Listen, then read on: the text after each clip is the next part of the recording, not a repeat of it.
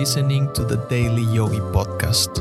Every weekday, I'll share timeless yogi wisdom in bite sized, relatable lessons you can apply immediately to help you expand your perspective on life. It was Thursday evening, the music beat loud and clear, the people around me jumping with their hands in the air in ecstasy. The lasers and light hit my face, and a gentle breeze brushed through my hair and cheeks.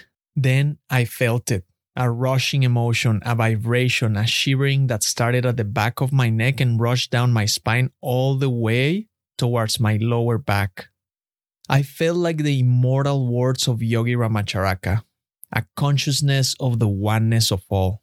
I saw and felt that all the world was alive and full of intelligence in varying degrees of manifestation. I felt myself a part of that great life. I felt my identity with all of life. I felt in touch with all of nature in all its forms. And in all forms of life, I saw something of myself.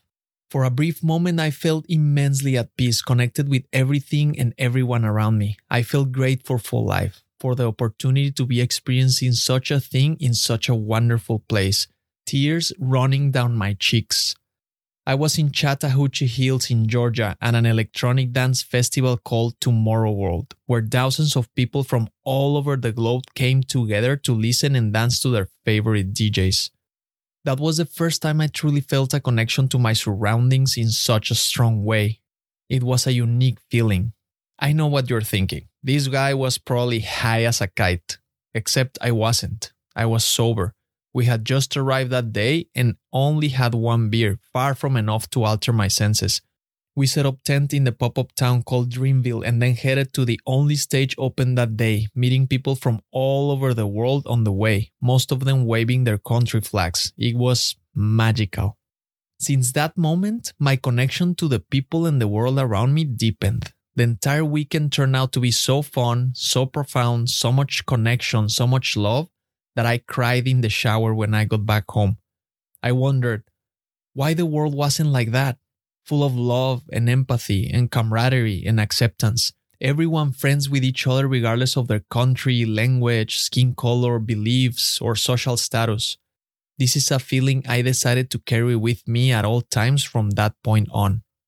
Remember the oneness of all. The yo is constantly right. Remember that you are a part of this world, a unique and necessary being, and so is everyone else. Everything you do, everything you experience, everything you consume has a connection to countless other people.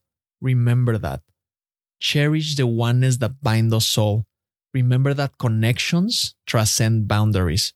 Remember that unity, togetherness triumphs over division remember we all share a universal essence. Thank you for listening. If you found value in today's episode, rate the show or share with a friend. And remember, take this reflection into the silence, and I'll see you next time.